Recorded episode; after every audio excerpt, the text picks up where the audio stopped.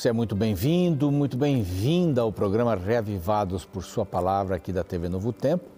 Temos pessoas nos assistindo às seis da manhã com um programa inédito e depois às três da manhã do outro dia com a repetição desse programa, isso na TV. No NT Play também nós estamos firmes ali. Você pode nos acompanhar, nos ver ali também. Pelo Spotify, pelo Deezer, você pode nos escutar e temos desde Gênesis até agora gravados ali para você desfrutar. Estamos no YouTube, o nosso canal é Revivados por Sua Palavra NT. E convido você para se inscrever no canal. É, se você está no canal, que bom, né? É, você pode compartilhar o programa com seus amigos, isso é muito importante, tá bem? Mas se inscreva se você ainda não está inscrito.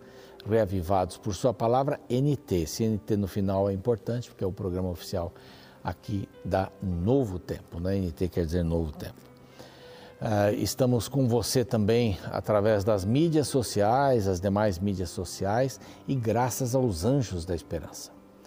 Os Anjos da Esperança colaboram com suas ofertas para que a gente pregue o Evangelho em português e espanhol para todo mundo. Eu sempre falo isso aqui, porque é, é muito legal você participar de um projeto que acaba sendo levado para o mundo inteiro pelas mídias sociais. É? é gratificante receber alguma mensagem de um lugar mais distante, alguém que fala o português, captou o programa, está passando para outros, está estudando a palavra e outros programas da Novo Tempo maravilhosos sobre saúde, é, sobre profecia, sobre família, atualidades, testemunhos, quanta coisa.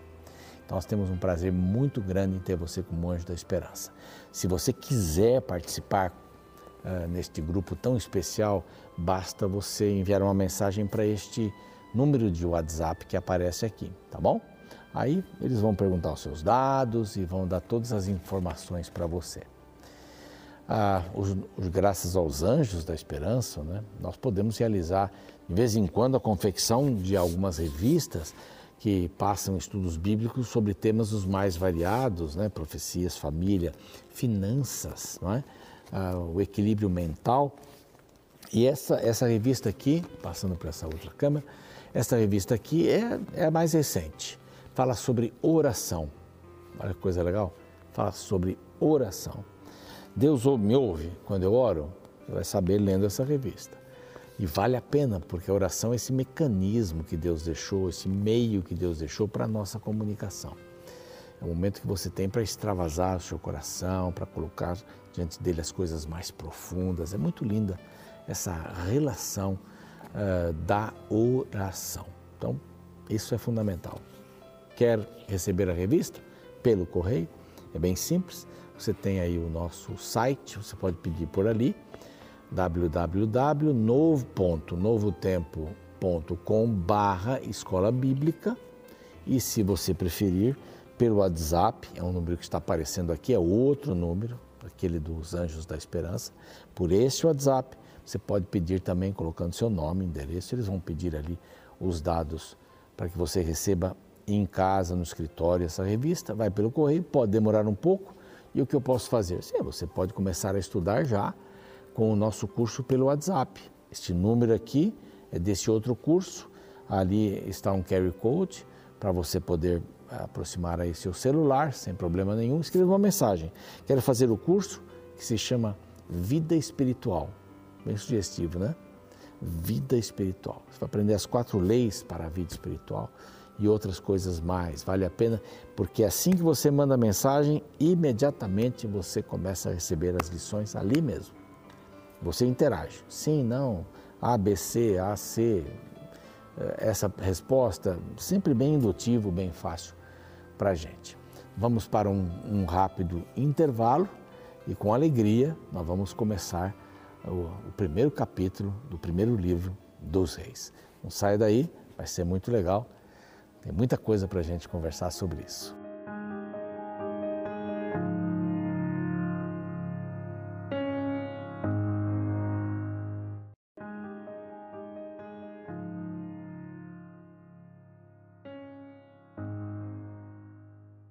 Muito bem, já estamos aqui de volta com o programa Reavivados por Sua Palavra. Temos a certeza absoluta que vamos aprender lindas lições com o primeiro livro dos reis. Lições práticas, nós tivemos aí vários reis, né? Dos reis que de Judá e Israel, porque depois de Salomão, que é a primeira parte desse livro, o reino se dividiu em dois, Jeroboão, Roboão, Roboão, filho de, de Salomão. Mas os reis de Judá, doze foram ruins, sete foram bonzinhos. Dos reis de Israel, 17 foram é, ruins. E, e, não há muitos registros de gente boa, não, né? Mas três foram mais ou menos ali. Então, é bem complicado isso. Aqui, neste primeiro livro de Reis, há uma história de 400 anos em 47 capítulos. É, é muita coisa, né? Muita coisa. Para poucos capítulos. E conta a história de Saul, né, 40 anos, Davi, 40 anos, Salomão, 40 anos, vai tendo essas pitacas aqui, é, um pouquinho de cada um. E é um livro que mostra que Deus é o Senhor da história, Ele está cuidando da história. Então, já antes da gente começar a ler, eu vou falar algumas coisas aqui também sobre os cursos bíblicos tal, mas vamos colocar uma coisa assim bem claro diante de nós. É, esse livro vem mostrando que Deus é o Senhor da história. Não importa o que os homens façam, os descaminhos, Deus está no controle.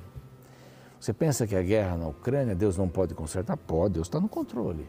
Ele não criou a guerra da, da, Ucrânia, ele não criou as demais guerras por aí, em países, em continentes africanos, asiáticos, que a gente nem sabe direito, mas Deus não criou nenhuma dessas, dessas guerras. Mas Ele é o Senhor da história, Ele está no controle de tudo. A Bíblia ainda diz que Deus está segurando os quatro ventos da terra. Sabe o que é isso, né? O mal seria muito maior se ele não segurasse. E haverá um dia antes da volta de Jesus, numa época, em que ele vai soltar esses quatro ventos da terra, para que a gente entenda quem é Satanás. E jamais deseje no coração, ou tenha o desejo no coração, de ter esta mesma vida que nós temos aqui vamos ter a oportunidade de ter outra vida. Então é importante a gente ter isso na cabeça. Deus aqui é apresentado como Senhor da história. É uma narrativa, uma narrativa com propósito teológico. Não é só composta de um monte de histórias, ela tem um propósito teológico. E a gente vai trabalhando para enxergar isso nesse, nesse livro. Enxergar o quê? Deus está no controle da história. Primeiro, alguma coisa bem simples, é que o Messias viria de Davi. Então ele cuidou para que essa descendência chegasse até o Messias de alguma forma. Né? O, reino de Israel, o reino de cima, quando ele é fundado, ele não tem nenhuma ligação com nenhum rei de Israel. Jeroboão não tinha nada a ver com, com Salomão. Então você entende isso. O diabo sempre fazendo uma contrafação conseguindo corações para despejar a sua semente. Aqui a gente vai encontrar um livro que tem uma narrativa seletiva, algumas histórias, porque ele tem um propósito teológico. Qual é o propósito teológico do livro? Vou repetir aqui muitas vezes isso, hein? Deus é o Senhor da história. A gente pode entender uma porção de coisas, isso é verdade. Então isso é muito profundo. Então vamos lá. Vamos nos apropriar desta bonita, desse bonito livro, dessa, desse bonito capítulo. Primeiro capítulo, é o caso e a aurora. Aqui Davi está morrendo, Davi está doente e vai vir o, a aurora que é, seria o novo rei de Israel. Aqui a gente encontra o rei já velho e entrado em dias. Eu gosto dessa expressão aí, o primeiro verso. O rei, sendo velho, entrado em dias, envolviam-no com roupas, porém não aquecia. Tinha muita dificuldade. Então ele só vivia na cama. Né? A gente entende, só vivia na cama. Aí eles tiveram uma ideia. Então os servos disseram: porque o rei procure para o rei uma jovem donzela, a moça, que esteja perante o rei, tenha cuidado dele, durma nos seus braços para que o rei nosso Senhor se aqueça. Então procuraram uma moça e acharam uma moça chamada Abizag. Abizag, ela era sunamita. E trouxeram para o rei. Ela era formosa, cuidava do rei muito bem, o servia, porém o rei não a possuiu. Ela deitava com ele para aquecê-lo, mas nunca tiveram nenhuma relação, marido e mulher. É, o rei teve outras mulheres, mas essa não era mulher. Ela vai aparecer daqui a pouco aqui, guarde esse nome, porque ela vai aparecer. É o pedido de alguém, já já você vai saber. A gente vai voltar a falar dela também. Bom, rei doente, está né, já nas últimas, mas ainda fala, ainda tem condições de tomar decisões. Era o rei de Israel. E um dos seus filhos, Adonias, que não era o sucessor no trono. O sucessor do trono seria Salomão, ele já tinha dito isso para Batseba e para todos já sabiam disso. Natan, que era o profeta, já sabia também. Natan estava ainda firme aqui. Foi um grande profeta e amigo e, e ele dizia o que Deus é, falava mesmo para Davi. Então Adonias era o filho de Adite, que era uma das mulheres dele ele disse: Eu reinarei. Então providenciou o quê? Carros, cavaleiros, tipo propaganda política, né? Vai lá uma carreata, né? A gente fala hoje, motiata, sei lá, motoátia, não sei, ou cavalátia, sei lá. Mas ele arrumou um monte de cavalos, cavaleiros, carros, 50 homens que corressem adiante dele, sabe? Assim, já para proclamá-lo rei. Ele mesmo percebam que outros fizeram isso, né? Absalão fez isso, outros fizeram isso lá no passado, tentaram. O Seba também tentou fazer isso, sair na frente, na, vou dizer para todo mundo. Absalão ficava lá dizendo: Ah, pois é, o rei não pode te atender, não tem ninguém que te. Ah, mas se eu fosse juiz, eu faria isso. As pessoas que dão golpes, né? Que passam a rasteira. Esse foi um camarada assim. Adonias então usurpou o trono Jamais seu pai o contrariou. Essa, essa para mim, esse para mim é um dos versos mais tristes da Bíblia. Davi tinha erros, claro, como você e eu. E aqui diz que ele não contrariava o seu filho. Isso é uma má educação. As crianças têm que viver com um contraditório. Hein? Crianças têm que ouvir sims e nãos equilibradamente. Uma criança que ouve, ouve só sims, talvez o caso aqui, de Adonias, ela acha que o mundo é dela. E quando ouve um não, não suporta. Uma criança que ouve só nãos, também ela acha que nada é dela. Que todos são muito maiores que ela, que ela não é ninguém. Então você tem que equilibrar nãos e sims, nãos e sims. Como diz aqui, jamais o contrariou, não frustrou. Criança tem que ser frustrada. Não, não vai brincar, acabou, ponto. Até eu vi uma palestra sobre frustração e a criança. A criança tem que ser frustrada. Os pais que pensam assim, não, meu filho tem que ser feliz. Não, meu filho não tem que ser feliz, meu filho tem que ser educado. Feliz é um negócio, ah, então vamos levar na Disney, vamos levar na onde, aqui, da roupa. Ah, é o tênis que brilha, vamos dar o tênis. Agora é o joguinho tal, vamos, sempre sim, sim, sim, sim, sim. Isso não presta educação. Nunca foi contrariado, dizendo, por que procedes assim? Além disso, ele era de aparência muito formosa, e nascera depois de Absalão. Ah, meio bonito, como era bonito Absalão, conforme a Bíblia diz, né? Então, ele nunca foi contrariado. Por que, que você está fazendo isso? Não pode fazer. Não, a Bíblia está clarinho, né? Então, entendia-se ele com Joabe, olha aí o Joabe danadinho, hein? Davi o tinha tirado, ele entrou, forçou, mas ele vai ter um fim meio ruinzinho. Você vai ver daqui a pouco aqui. Ah, não aqui, mas ainda daqui uns dias, né? Entendia-se ele com Joabe, filho de Zeruia, e com Abiatar, o sacerdote, duas pessoas que estavam dando um golpe, estavam traindo. Porém, Zadok, Benaia e Natã, o profeta, e Simei e Rei, e os valentes de Davi não apoiaram Adonias. Guarde esses nomes também. Imolou Adonias ovelhas, bois, etc., junto à pedra de Zoelete, e, na fonte lá, convidou os seus irmãos, os filhos do rei e todos os homens de Judá, servos do rei. Uma festança aqui, porque eu serei o rei. Mas Natã, Benaia e Salomão, eh, e os valentes, né, e a Salomão, seu irmão, não convidou. Imediatamente Natã fala com Batseba, Batseba entra na presença do rei, e diz assim: Rei, não era Salomão? pois Adonias está se declarando rei. Não era Salomão? E ele disse, não, era Salomão, sim. E aí Natan entra, confirma isso, era Salomão. Não era uh, Adonias. E o espírito diferente, imagine como seria o Messias dali da frente.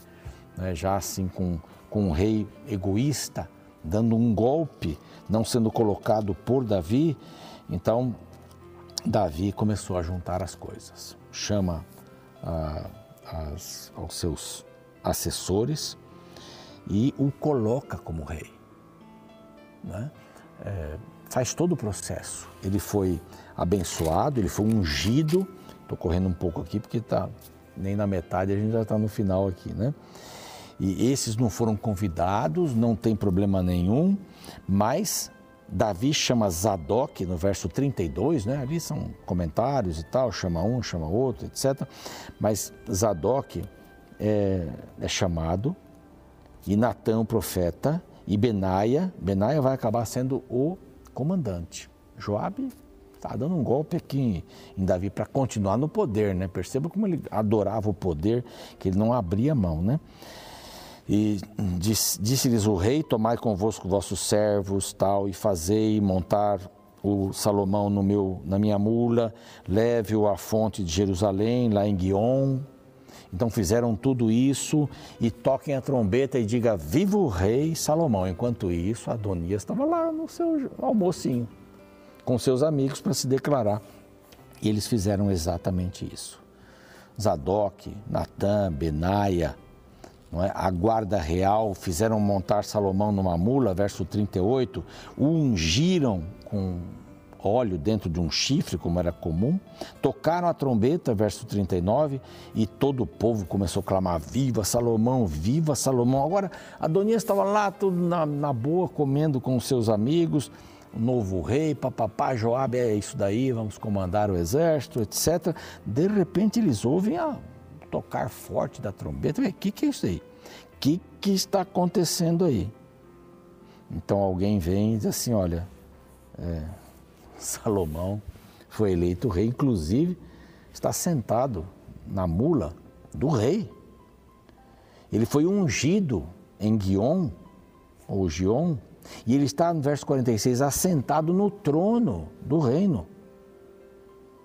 Então faça Salomão agora mais célebre do que o teu nome, diz uh, uh, aqui, se congratulam as pessoas que estão com ele. Sabe o que aconteceu? Os seus convidados, seus irmãos caíram fora. Acabou a festa. E Adonias vai se vai pegar nas pontas do altar. Quando tinha algum problema, ela entrava lá no, no templo, pegava na ponta do altar e ficava lá. Daqui eu não saio, me perdoe, me perdoe. E Salomão, na boa, já a primeira atitude dele, dizendo assim, ah, se ele for do bem, tudo bem. Se não for do bem, a gente vai saber. Então vão lá tirá-lo. Vamos, vamos. Ele morrerá se for do mal, diz aqui. Enviou o rei Salomão, verso 53, mensageiros e fizeram descer do altar. Então veio ele, se prostrou perante o rei. E, e o rei falou assim: vai para tua casa. Está tudo certo. Veja, primeira atitude: não vou mandar matar meu irmão foi equilibrado. Já começou bem o seu reinado. E agora nós vamos começar a ver a morte de Davi. Salomão assume de fato ali, sem a presença de. Ele já tinha assumido, sem a presença de Davi. E vamos tirar lindas histórias, né? Traição, coisa feia. Trair, né? A pessoa acha que você vai por aqui, você vai por trás e, e ainda puxa o tapete. Traição. Adonias foi pela traição. Salomão foi ungido, ungido por Deus e ocupou o lugar que ele merecia. Hum, só tem um trono, não dá para todo mundo sentar ali como filhos do rei. Não dá. Mas basta saber que eu sou filho do rei, isso é importante. Que em nossa vida é, o lugar não seja mais importante do que aquilo que eu sou e do, do que aquilo que eu posso ser. Que Deus nos abençoe para isso. Vamos orar? Pai querido, te agradecemos descobriu várias coisas aqui sobre uh, o início da morte de Davi, os últimos dias, digo melhor, a entrada de Salomão, como ele reagiu diante de alguém que queria tirar o seu lugar e como o Senhor conduz todas as coisas. Este é o é o foco desse livro. O Senhor controla todas as coisas. Não adianta alguém fazer alguma coisa que aparentemente muda o trajeto, mas o Senhor controla todas as coisas. Precisamos esperar no Senhor e fazer a nossa parte. Em nome de Jesus, amém. Obrigado pela sua audiência. O programa continua mais um pouquinho e amanhã a gente volta com o capítulo 2 do do primeiro livro de, dos reis. Certa vez ouvi a história de duas famílias que moravam uma ao lado da outra. Porém, cada uma tinha uma forma bem diferente de educação dos filhos. Uma era mais liberal, não colocava limites no que os filhos faziam e nunca os disciplinavam. A outra, por outro lado, era mais rígida, tinha rotinas definidas para os filhos e os disciplinavam quando eles erravam. Qual das duas você acha que era melhor? Pois bem, certo dia o filho da família mais rígida roubou um pacote de biscoito do mercado. Quando o pai descobriu, ficou muito envergonhado e o disciplinou com algumas palmadas na mão. Quando o pai da família mais liberal ouviu o choro da criança, correu até o muro e gritou: Você está cometendo um crime. Vou chamar a polícia e avisar que você está batendo no seu filho. O pai que disciplinava o filho respondeu: Pode chamar. Eu estou disciplinando meu filho hoje para que a polícia não faça isso no futuro. Eu sei que hoje existe um intenso debate em torno da lei das palmadas. Porém, eu acredito que é necessário colocar limite nos filhos e procurar formas inteligentes de disciplinas.